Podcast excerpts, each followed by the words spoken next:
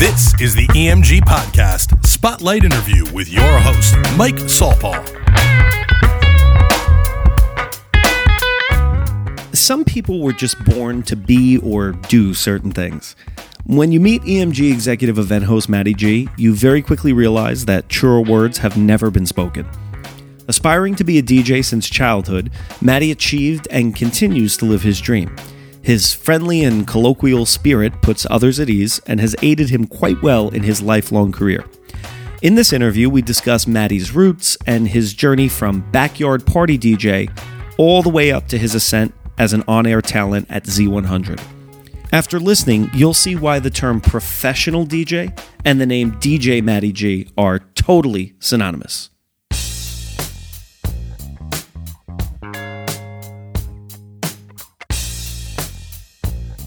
I don't know if there is a person better equipped to be sitting behind this microphone right now than you.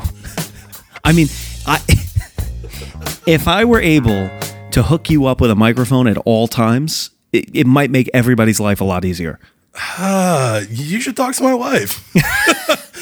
Well, the man sitting before me needs no introduction, but I will give him one anyway. It is EMG's resident DJ extraordinaire, Matty G. Matty, how are you this evening? I'm doing quite well, actually. How, how are you doing today? I'm doing pretty good. looking smart, looking savvy. Thank you. Um, so, we're going to cover a whole bunch of topics, and I'm sure it's not going to take much to get you and I off on a tangent. Probably not. But I, uh, I always ask this question to start uh, Who are you? Who is Matty G in a soundbite for the people? I got to preview a couple of the others, and I hate to say it, but I think I think I'm an entertainer. Also, I'm definitely a performer. I, I like spotlight and center of attention. How many times have you heard me say, there, there's, "This is great. Let's just get more me." Uh, Wait a minute, that's that's Brian.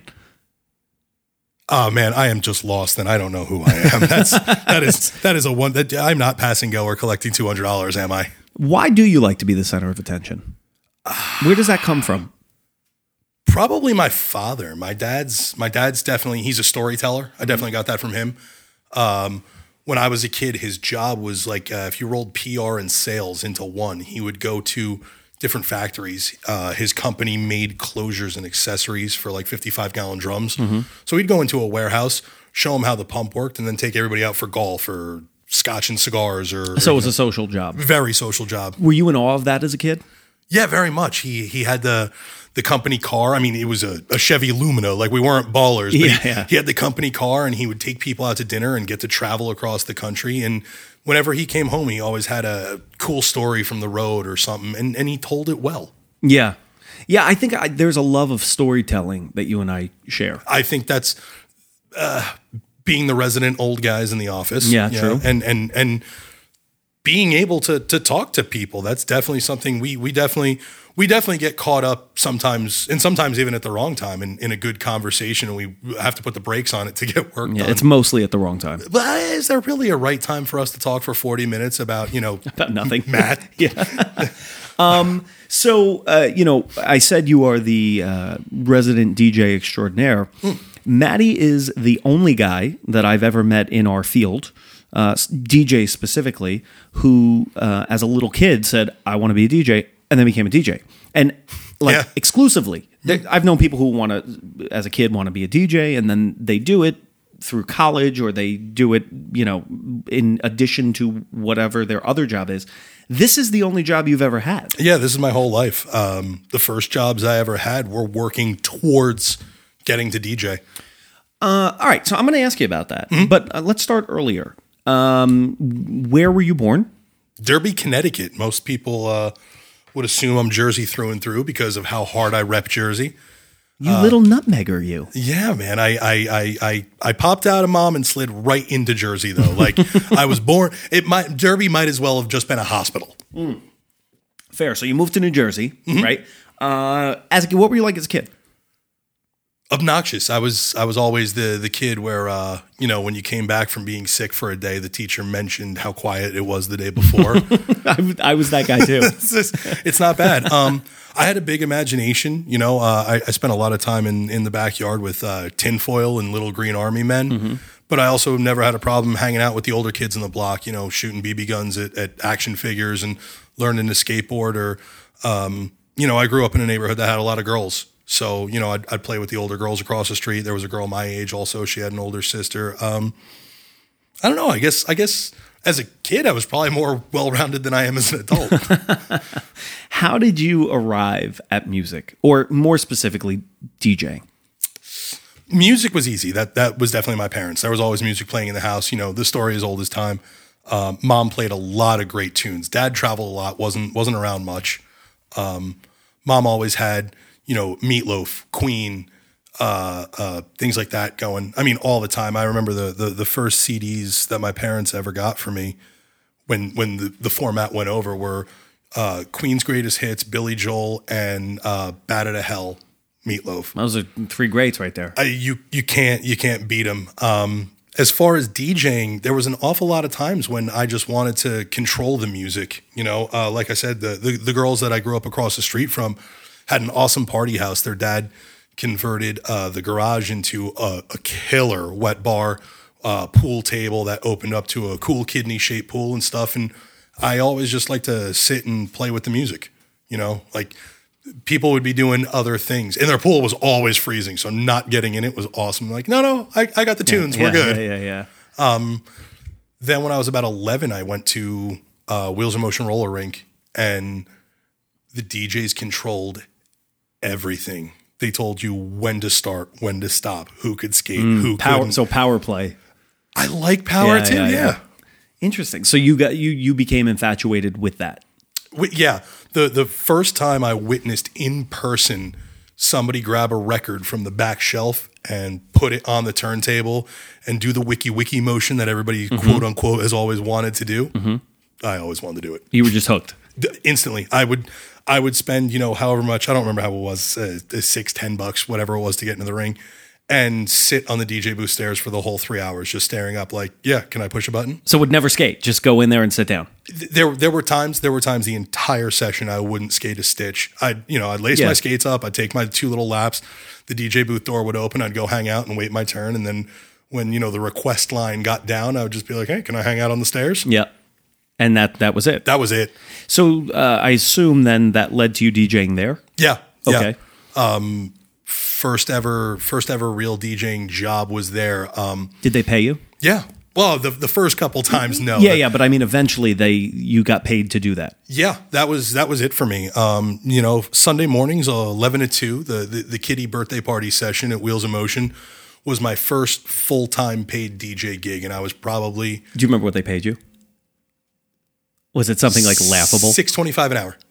It, it How might have great been, is that? I, I remember I used to make one hundred and twenty seven dollars every other week. Wow. Um, and I was there all the time. Even if I wasn't DJing, I was either a skate guard or working uh, in the skate shop. Skating was always real big with me too. So I, I guess I can attribute DJing through skating. I always like playing music, and my love of skating got me to be a regular at the rink, and the rink got me to DJ, and One hand wash the other. yeah, thousands of people after that. So, uh, at what point do you realize like this is what I want to do, sort of long term? Did it? uh, Let me rephrase my question. Mm-hmm. Did it ever become? Did you ever question if it would be a viable option for you? Every single time I go to work. Mm-hmm. Still, Oh yeah. To to this day, there's always that question of like, uh, am I marketable? Am I up on the new tunes? Am I too set in my ways? Am I anything? So I think the very first time I really questioned, can I do this forever? Had to have been around high school. You know, when when you start getting your first real hint of I need real money. so it wasn't like you were just doing it and then at some point said, "Oh, maybe I can do this." It was like a conscious decision for you to is, say, this is it. "This is what I'm doing." everything I've ever done that wasn't DJing has been a means to continue to DJ. Like what? Um, I moved out west for about a year, moved out to Vegas and uh, just left everything behind, just just took a break. When I came back, I had taken a day job because I had lost all my gigs. And my day job was strictly to keep a roof over my head so I can continue to DJ at night.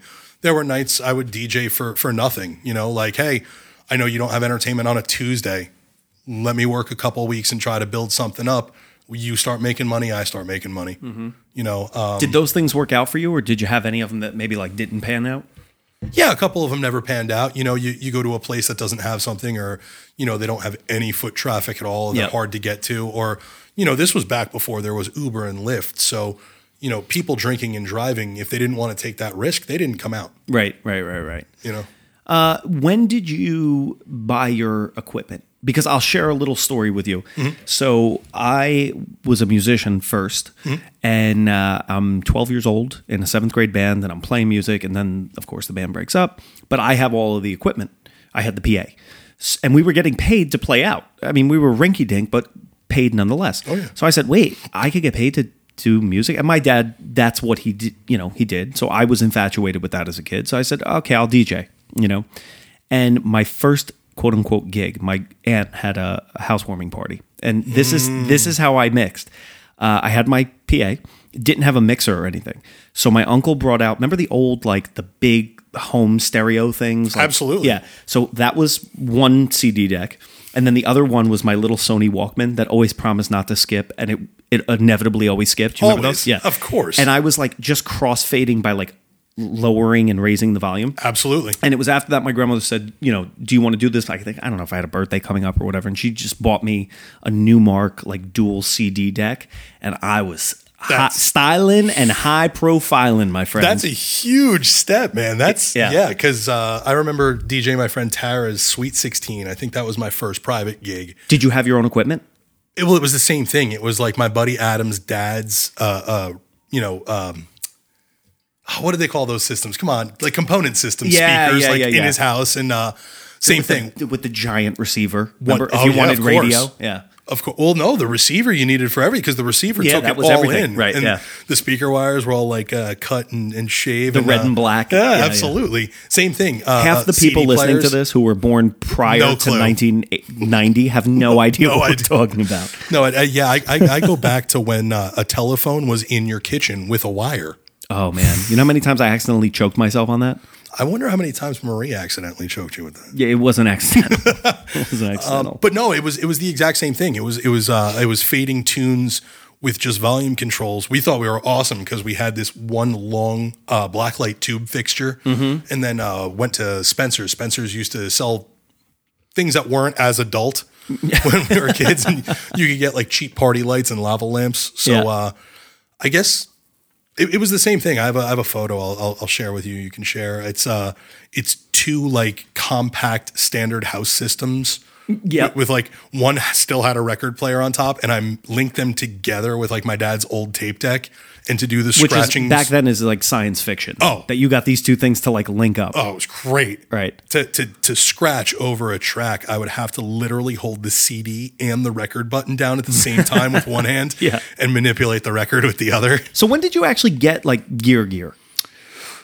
And we don't have to nerd out on this. I'm just wondering I- I out guess- of curiosity. I guess the very first time I got actual, like, honest to goodness, real gear, I was probably about 14. Mm-hmm. Yeah. I guess I had started making money at the roller rink as opposed to just watching and, and doing this. And uh, I used to take that same, you know, $127 every other week and go to the, the DJ supplier that was huge in Jersey and, and just buy records. And then eventually, uh, mom kicked in, I think, half Yep. you know, I, I saved half, mom kicked in half, and I had probably real gear by, I don't know, sophomore year in high school. I probably had a, a decent enough setup to to be able to to say to other companies I can work. Yeah, that's interesting. See, because I didn't grow up in an area where there were like thriving companies. Mm-hmm. So I grew up in an area where you had to be a company. Right. So your seriously, I mean, your love was of DJing, and you knew that you had like you lived in an area where you could go to other companies and be like, "Hey, I can DJ." I lived in an area where my infatuation was not so much with the craft, Mm-hmm. but with growing a business. I my, I said my friend Adam, uh, Yeah, Ta- yeah. Tara's Sweet 16, we started up all night DJs because there there were no other major I these companies that I, I found out about, Mm-hmm. I found out through uh, mostly Sean. Uh, Fol- Sean Foley, Sean who works Foley for us, of, right? of, of Elegant Music Group. Um, he was managing the roller rink when I came in there. that's how you met Sean. I never. That's how that. I met Sean. Mm-hmm. And and my dedication and devotion and passion, uh, Sean would go to other people he knew in the DJ business for years and years and say, look, this kid is super young, but he has the drive, he's got the devotion, he spends every nickel he has on either equipment or music. And all I ever did was just sit and practice and practice. I I was fortunate enough. My parents had a, a decent sized basement and they soundproofed it. I set up gear in the basement and I would DJ from the minute I got downstairs until the minute I fell asleep standing up. Yeah, I, I mean, uh, I I admire that about you because it's just like a through and through love. Oh, I love It- it. It's never gone away from you. No, and I, I miss up all night DJs. This was this was a time where uh, um, you know you could get business cards made in the mall for like eight hundred dollars in those little Yeah, kiosk yeah. machines. The the name came because we stayed up all night because we we can't be DJs if we don't have a name. Right, right, right. And right. uh, yeah, up all night DJs lasted for I don't know three or four years. What'd you do, like parties and stuff? Yeah, that was it, man. Yeah. Uh, parties, a, a couple of school dances. Um, with my buddy Jimmy, we did some some punk rock nights at a place that was called uh, LT's. That just sounds like a place that would have a punk rock night. It was Lawrence Taylor's place on 17 way Oh, back when. That Yeah. also had some extracurriculars going on then. Uh, I, I don't know what you mean. It was, you know, the the the early to mid 90s, Lawrence Taylor. What could be? So uh, you're DJing right after. What happens after high school? Um, I give I give the old college try to college. Mm-hmm. Uh, I was still living at home, and mom said, "Hey, do me a favor." She said, "Give give college a shot." She said, "Just just gi- Did you it major in anything? fucking off." Mostly. Fair enough. Uh, I majored in in uh, uh, dropping out because the Yankees kept making the playoffs, and instead of going to finals, I would go get in the uh, bullpens for for playoff and World Series tickets. Um, I did major in uh, criminal justice at one point, and I majored in recording at another. And this was right at the very beginning of college, getting uh, Pro Tools. So when I was in college for music, it was still uh, physical audio tapes, ADATs, and Yeah, things like right, that. right, so, right. so you know, I, I'd always been About around what year is this? 2000, 99, 2000, Okay. 2001, I guess, would be right around there. How long did you last in college? I gave it a try on and off for about three years, I guess. I mean, the, the year I, gra- I graduated high school in 99, the year I graduated, uh, I got shipped up to Rhode Island to DJ this bar nightclub for an entire summer. Uh, Newport is a, a thriving nightlife vacation area for about four months out of the year because, you know, they've got money and beaches and boats and it's just a cool spot. Yeah. There was a guy that was opening a new place and uh, they moved me up there, gave me a place to stay. I ate for free, I drank for free, and I got paid to DJ like six shifts a week. It was uh, like two or three happy hours and two or three night parties. So I was just their in house guy. And then when I came back, I, I gave college the effort Yep. And so college doesn't work out. You just turn to DJing full time. full time. Yeah. Well, I mean, I, I was DJing full time with with everything I was doing at that point. There was never a period. I uh, I broke into Morristown when they had larger nightclubs and a lot fewer of them in the late 90s, I guess 97, 98.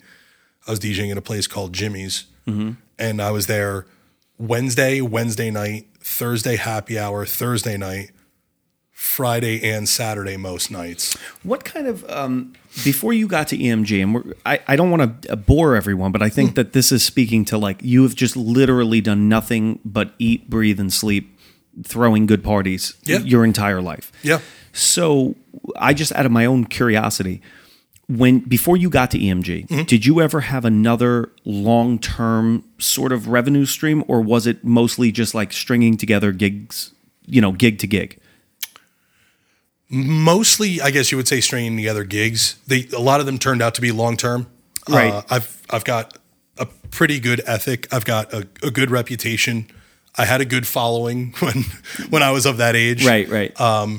You know pe- people would come out just to see me play depending on where i was uh, i had a good run with the devils for a while that was about oh, three tell years us about that. um, I got a, a a call from my buddy. He was throwing his now wife a birthday party, and he said, uh, "Bring your devil shirt." I'm like, "Dude, it's summertime. I'm not bringing a, a, a hockey jersey." He goes, "Just bring it." Uh, the the mascot at the time turned out to be there. It was a big surprise. We're all huge Devils fans. Um, so I got to hanging out with the mascot after the party was over, just chit chatting. Things were going fine, and uh, I'm, s- I'm sorry. I'm he, he took off the mascot costume. I no, don't ru- don't ruin my my vision of this. So, so I'm sitting there with a mime, wow. and I'm having a one side. I got your own sound dropping. we we got to talking, and we really Side note, Matty. Yeah, I once urinated next to Mr. Met, but he didn't take the mascot head off.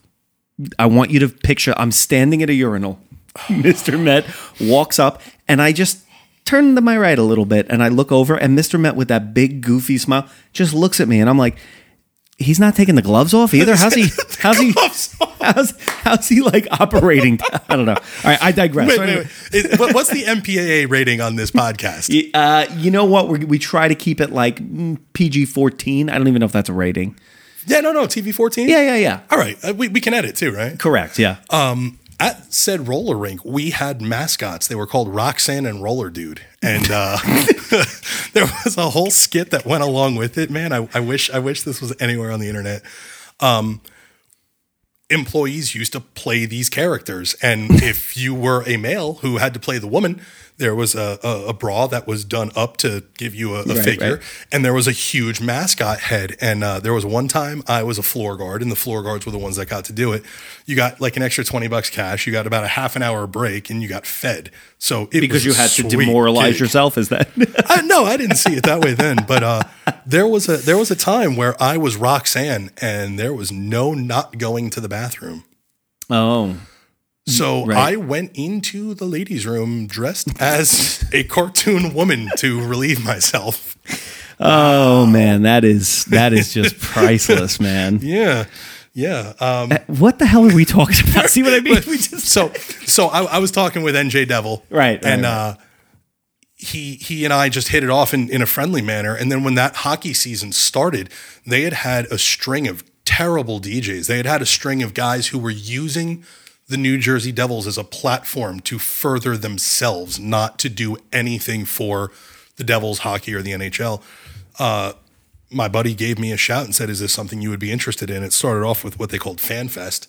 So uh, I, I went in, I, I negotiated out an extremely reasonable price. And when people asked me why, I said, because I want to work for them. I don't want to do a job for them. Um, they liked what I did. They picked me up for three years. And uh, it- the, the commitment kind of ended when I couldn't commit to more gigs. uh, were you DJing at the stadium during games? No, it was before games. So the the whole like fan Fan fest, fest type yeah. of deal. Um, and whenever they would have an event, it would be inside. Like when they had their uh, season ticket holder appreciation. Mm-hmm. Uh, I also ended up doing um, the New York, New Jersey Liberty, which was the the, women's basketball pro team, basketball yeah. team, th- things like that. So yeah, I had, I had a pretty good run at the Prudential Center for for the first few years they were open. What I just cracked like Peter Brady. I was like, "Hi." It's, it's okay. I have a, a, a one of Jan or no. Uh, you got a little uh, prepubescent uh, pimple. right there, there it is. Oh There it is. my. Right before the school dance. Yeah. um, how do you get to EMG? short story would probably have to just say Brian. Uh, I was still working in Morristown, kind of working in Morristown again. I had left for a few years after Jimmy's closed, um, bounced around for a little bit and got back into Morristown. And then when I moved back to New Jersey from my brain's saying Florida, it might have been when I moved back from Vegas. I'm not sure. Uh, I had a meeting with uh, some of the bartenders and some of the managers from a place called SM23. We're still there every now and again. Um, my partner at the time didn't make the meeting, so I went in and just handled everything. I was DJing there off and on for I don't know a year or two, and I guess my partner was busy subbing out his night of the week, and uh, I guess Brian came in. I had heard about this kid, heard he was pretty good. so your partner knew Brian, I think so. I, and okay, so Brian was just a sub that night. Yeah, uh, no, no, no. The night I met Brian, I was actually DJing. And Oh, okay. I, I was I was taking a I was in the bathroom, Mm-hmm. and I walk out and there's a guy standing over my equipment, and uh, turns out to be Brian. But this skinny kid with glasses looks up at me and he goes, "What kind of idiot brings CDJs to SM23? ah, you must be Matty." And uh, I, I meet Brian. So Brian Brian hangs out for the night, and I guess I do well enough. And then uh, Brian stops by a couple other nights that I'm playing there after his gigs end. And I guess he mentioned to the uh, the higher ups at the time, you know, he had, he had talked to Tommy and such. And um, all of a sudden, one night, there's there's a couple of weirdos just sitting at the bar And staring. that is how me. I would describe the powers that be at EMG. A couple of weirdos. A couple of weirdos. Go on. They're, they're, they're sitting at the bar staring at the DJ. And I'm like, oh, all right, cool. You know, I, I think I'm sexy, but what are you going to do? And uh, Brian walks over at one point and he goes, uh, you, you mind if I play for a little bit? And, no, go right ahead. He said, all right, go talk to my friends. And uh, after that, it was just kind of history. And that was that. Yeah, I, I met uh, I met everybody there. I, I ran into them again when I was doing my rounds of bridal shows. Uh, EMG was uh, AMG. Were you doing just sidebar? Did you do weddings before? Oh yeah, uh, I had actually retired from weddings in the early 2000s because I thought they were the worst thing ever. What I realized when I got with this company is I love weddings. I was working for the wrong people. I wasn't doing the wrong parties. What uh, what was different about that experience? the way that the business was handled, a lot of bait and switch, a lot of promising one thing while delivering another, a lot of misinformation as opposed to just poor information. And a lot of it was on purpose. A lot of it was you're getting A, you're getting A, you're getting A. We'll just give them B. And I took the fall for a lot of that. I was just the talent. I was doing no sales. I was doing no meetings. I was doing nothing. I You were was showing showing up, up, and yeah. playing music. And there were more times than not, I'd show up and they'd say, Oh, we were promised that person A would be here. What are you doing here? And at this point, I'm a teenager. And, Right. and, and I'm either dealing with, you know, the father of a bride or the the head of a police department or the the superintendent of the school Mm-hmm. system. And I'm just like, oh, sorry, I'm here to do my job. Yeah, right. And So- they would never give you a heads up. Never. Yeah, it's never ever. And and I also I, I realize now that I'm older, uh, I got the whole a lot. This is a real important client, which Mm-hmm. basically meant that they had to basically give the party away, and I was getting screwed on money. Yeah, yeah, right, right. So I, I it wasn't I I misappropriated the the displeasure to the type of event as opposed to the Type- situation of right, right, right. So what what do you like about weddings now? everything, man. I, I really, really do. Um, th- there's not much I don't like about weddings. You know, I, I I like you know hanging out with you know it's being the DJ, being the host. You kind of have a front seat to to your friends getting married. Like every weekend, I have a new group of friends getting married because I'm working for a company and people that are you know very truthful and very upfront. You know, when Right. when we book a couple, they know right away, hey, you know, I'm not available that day, but Matty is. And then we have a meeting. And then I get to know them over the course of 12, six, 15 eight, 12 right, months. Right, right, You know, however, however long it is. And, you know, I just I sit there and I get to watch these two people that I've gotten to see go through the most stressful thing they've ever done and have the payoff be the best day of their lives up until that point. Yeah, it's a nice little soundbite. I mean, succinctly, that's really the goal and objective of every single person that comes through this, you know, office Absolutely. door. Right. You- they- they don't know what they're doing when they come in. Mm-hmm. Hopefully, they know what they're doing when they go out. And then when the day actually happens, it's just smiles, man. I've, I've seen. I've seen things go wrong on so many levels. Flowers not make it. Caterers set out the wrong food. Things happen. And the bride and groom just still sit there and smile because you know what? They showed up and they got married. The rest of it is just a fun party. Yeah, yeah, yeah, yeah. Uh, yeah, I think uh, t- Tommy to a certain extent, but I think you, of all of us, you love the details. Now, we all do the details. Sure. But you love them. It's Like like the where the devil is, man. Yeah, man, you just like get down in the mud. You like go nuts over the smallest, what I perceive to be the smallest little things. Um, but I, your clients obviously love that because it, it's you know you like are really putting into words. Whereas I don't like so much explaining what's happening. I'll just say to a client like, "D- "I got you," and I and I got him. But you'll say, "This is what I'm doing, and this is why I'm up." But you know, on and on and on. And I, I appreciate that. I think.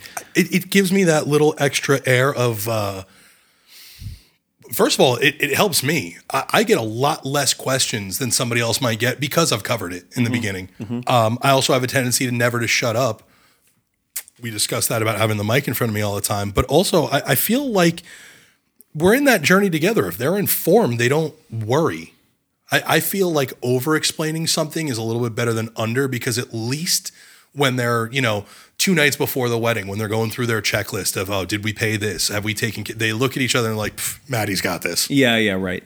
What is, I'm going to shift gears here because a question popped into my head. What would uh, Matty, uh, DJ Matty G now tell DJ Matty G uh, at 16 and then say, like, right in the thick of that experience uh, about the wedding industry? You know that that you were negative on that.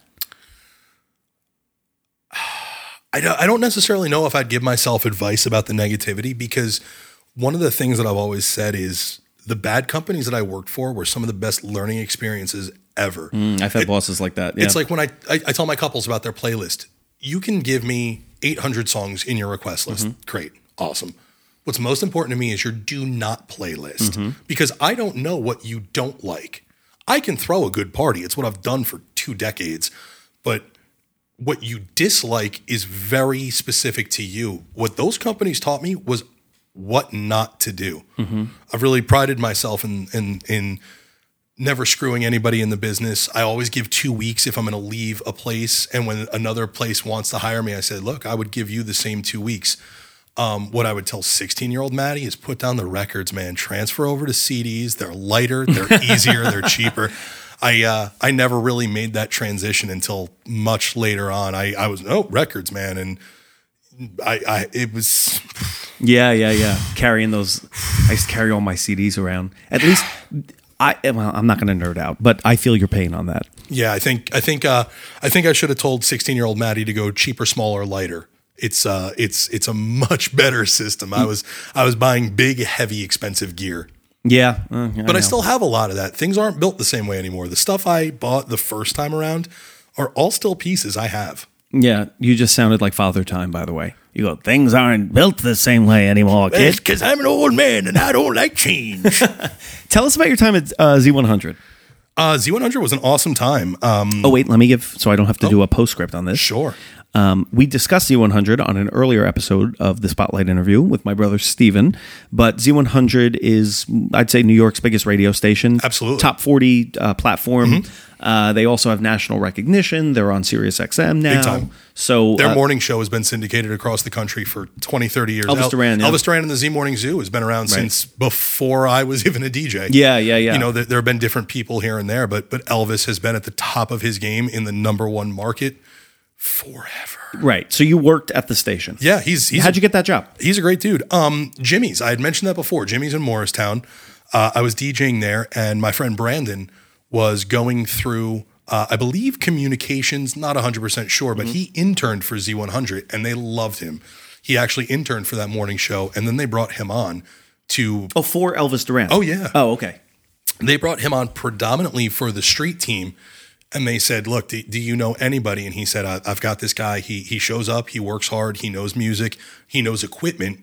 He's not afraid of crowds." When I was with Z100, um, my on-air time was almost nothing. I did uh, phone calls with funny voices, little little radio bits. Uh, I have a very loud clap, so uh, have loud clapping. We have to hear it. We ha- That's an impressive clap. So whenever they needed six people in a studio to sound like 30, they'd call me in. Um, I was also uh, a, a larger gentleman, which I still am today. Uh, so when we would have, you know, younger people come into the studio for live performances, uh, I remember uh, Pink played almost her whole album on uh, Romeo on the Radio show, and we had like 10 kids come into the studio and they asked me to kind of babysit. So uh, Brandon Brandon gave me the opportunity. I I had only been DJing my whole life, so my resume actually had photos on it. uh, it was a work experience sheet. I didn't even know about a resume at that point. Right, point. right, right. They they did the interview. They asked me about this, that, and the next thing, and and then you know, fast forward, I'm on their street team for a few years, teaching you know the new crop of interns how to set up equipment. I was the phone call guy. I did a lot of the radio call-ins because. Uh, I don't know if you've been listening for the past, I don't know, 15 minutes or so, but this voice is gold. Yeah, yeah, right. Yeah, Z Z100 was great. I I really opened up a lot of interesting pathways. I was really set in my stuff. Uh, Z100 brought me into a lot of things that I had missed. I had missed a lot of mainstream pop culture by being buried in bars and nightclubs for the. Why'd you leave? I moved to Vegas. Why'd you move to Did I- Vegas? was that when I moved to Vegas? I feel like we've never talked about this. Uh, I bought a book. I was living with my friend Sino in uh, in an apartment, and we were just partying and hanging out. And I was I was making money as a DJ, and then I was making money for Z100. And I bought this book, and the book was uh, 365 days of of crap or whatever it was. And the very first page was uh, write the title of your book. Uh, and the title of my book was When I Turned 25, I Packed Up and Moved. And so you had to make the book come true. I made the book come true. I had a, I had a, a couple of buddies that had moved out to Vegas. I had really just been in the the the nightclub and bar grind, which involved quite a bit of drinking. I was I was younger. Um, I was doing an awful lot of stuff and just a lot of wheel spinning. I, I wanted to to travel more. I had traveled a little bit. Uh, I just wanted to branch out, so I, I sold pretty much everything I owned. Uh, bought a new motorcycle, loaded what I could onto it, and just took off. Th- that literally sounds like a country song. Just like I sold everything I own, bought a motorcycle, and took off. Yeah, yeah. I had had a I had had a little sport bike, and, That takes some guts, dude.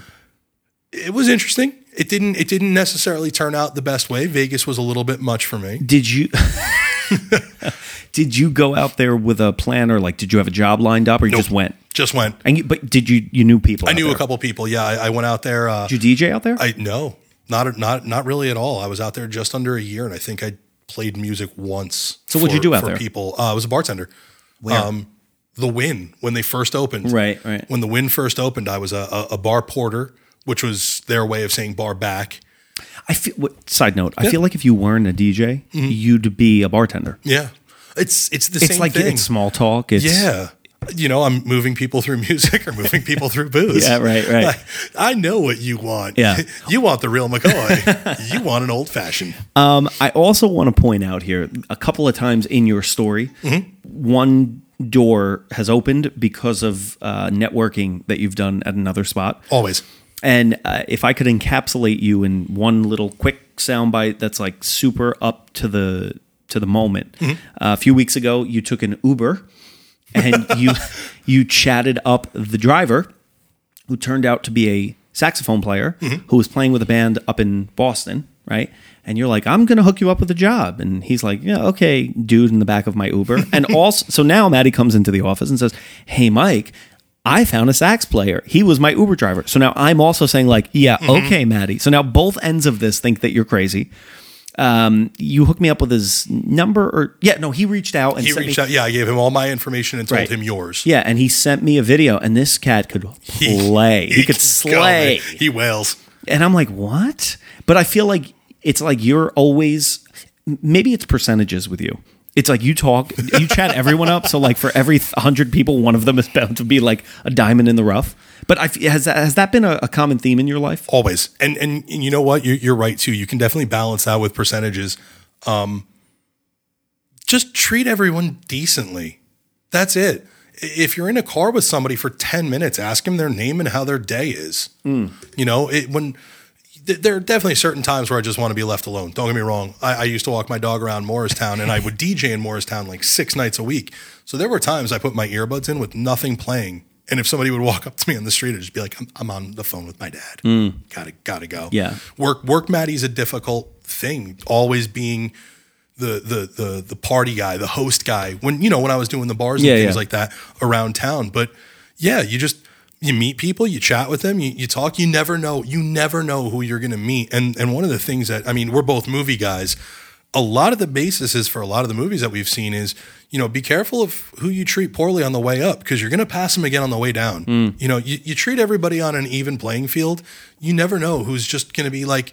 I've gotten phone calls from from guys who delivered rock to a driveway and the driveway was the guy that owned a bar who needed entertainment. Mm-hmm. You, you never know where that connection's going to happen. So yeah, probably probably percentages are the best way to put it. Yeah, I think I think anybody can if you if you stop and think backward mm-hmm. about weird occurrences that led to another situation. I think we all have that, but yours seem to be a lot more prevalent because you're always talking about them. Yeah, Yeah. Well, I, I, I make moves. It's one of the things that Tommy says he he he, he likes most about me is there's a reason behind almost everything. Mm-hmm. You know, I've made a lot of good choices. I've made some bad choices. You know, I've made some life altering choices in the snap of a finger. And good, bad, or indifferent, you know, if, if you don't have something to back it up, it's not a proper choice. Don't be afraid to make a wrong choice, but make that choice for a reason. Know why you're making it. Know why you're making it. Hmm. Fascinating. It was also I spared the people listening to this. You and I could have easily we could have talked about movies because most we took most of our life lessons from like late '80s, early '90s movies. I, I got to say that the, the culmination of my life in the past few years was Ready Player One, just because it's all those movies in one movie. Right? Uh, we could have talked about wrestling, Absolutely. which I don't want to bore people on. So let's not go off on a tangent, but let's quickly talk about this. I love wrestling. I think I'm gonna hot take right now. Hot take. I'm gonna drop some fire on everybody. All right. Steven. Yeah. I think that our affinity for professional wrestling, Matty, mm-hmm. makes us the best storytellers at the office, By far. right? By far. Do you have a hard time listening to the scripted promos from the biggest company? I can't. I just It's can't. so hard. You, I look at these people and I'm like, man, they're, Yeah. you, you watch their old stuff on YouTube and it's like, A promo for the audience is what my fiance would refer to as an interview. It's when the wrestler has the mic and is talking. But I, uh, I mentioned this on a podcast with our creative director, Hayes. I enjoy professional wrestling as an adult, not because I'm like, this is real. It's never about that. It's about the psychology and the story of getting people to buy in. Yep. And we just, we got into a fight with my mom. I'm not, afraid to say it. Not an hour ago. Yeah. She goes, you know, it's not real. And I said, it's not the point. The point is, is that it's an like you don't go to a movie and say, I'm not enjoying this because it's their actors and they're fake. When you, know said it's fake, that, right? that was that was just that. yeah. I mean, but um, for me, wrestling has instilled a love of production, Yeah. Oh, absolutely. right, and content. Absolutely. Yeah. I, I like the less is more too. I like watching some of these smaller companies do the greatest jobs with what they have. You don't have to have a billion dollars Tell a good to tell story. a good story. Tell a good story, or ready for this, Matty? Throw a good party. Throw a good party. See that transition point? I, I like what you did there. You Thank you. brought it right back. Let's recap. Okay. Okay. You were born as a nutmegger in the state of Connecticut. Nutmegger in Connecticut. Connect, I cut. Weird. I don't. I don't think anyone's ever thought that's weird. Uh, but Kansas and Arkansas is a little weird. See, yeah, absolutely. L- I- let me go back to your dad for a second as we're recapping here. Um, you say that you take after him and that you kind of fell in love with the uh, the being the the guy who's the the life of the party or the host of the party. He was also a radio DJ in Miami when he was down in school in, in his college years. Oh, I see what's happening here. yeah, I, I'm telling you, like So, how much of your life's quest is the chase for your father's affection? zero. He's my best friend. Love it. It's it's Happy childhood. it's normal childhood. Normal childhood, Like, right. When, when I moved out of the Yeah, house yeah. the first time, Dad and I butt heads. We're, we're best friends now. Yeah, but you're a I had a very normal childhood. Yeah, Mo- mom and dad were great people. One of these times, I'm going to get somebody to really open up on here, Mm-hmm. and it's going to be no one's going to care except for me, but it's going to be great. Oh, I can go off if you want me to. We're, we're well, we're in the recap, so we've missed that boat. So you you wanted to be a there DJ your whole definitely life, Definitely be a part two. yeah. We well, there will be. You wanted to be a DJ. Mm-hmm. You've achieved the goal. Yeah. I mean, that's pretty much the recap of everything that we talked about. Since I've achieved the goal, I think I should probably take this opportunity to put my two weeks in. I've I've done everything I need to do. Wait a second. what? Um, what do you want out of the next ten years? Wow. You know, a ten a ten year plan at this point is something I haven't redone. Uh, I'm going to be 40 in a few years. Uh, a 10 year plan is something I had when I was 30. Um, life took a lot of left hand turns in 10 years. Um, you know what? I, I would really like to still be doing this, but not on the same scale. You know, Bigger.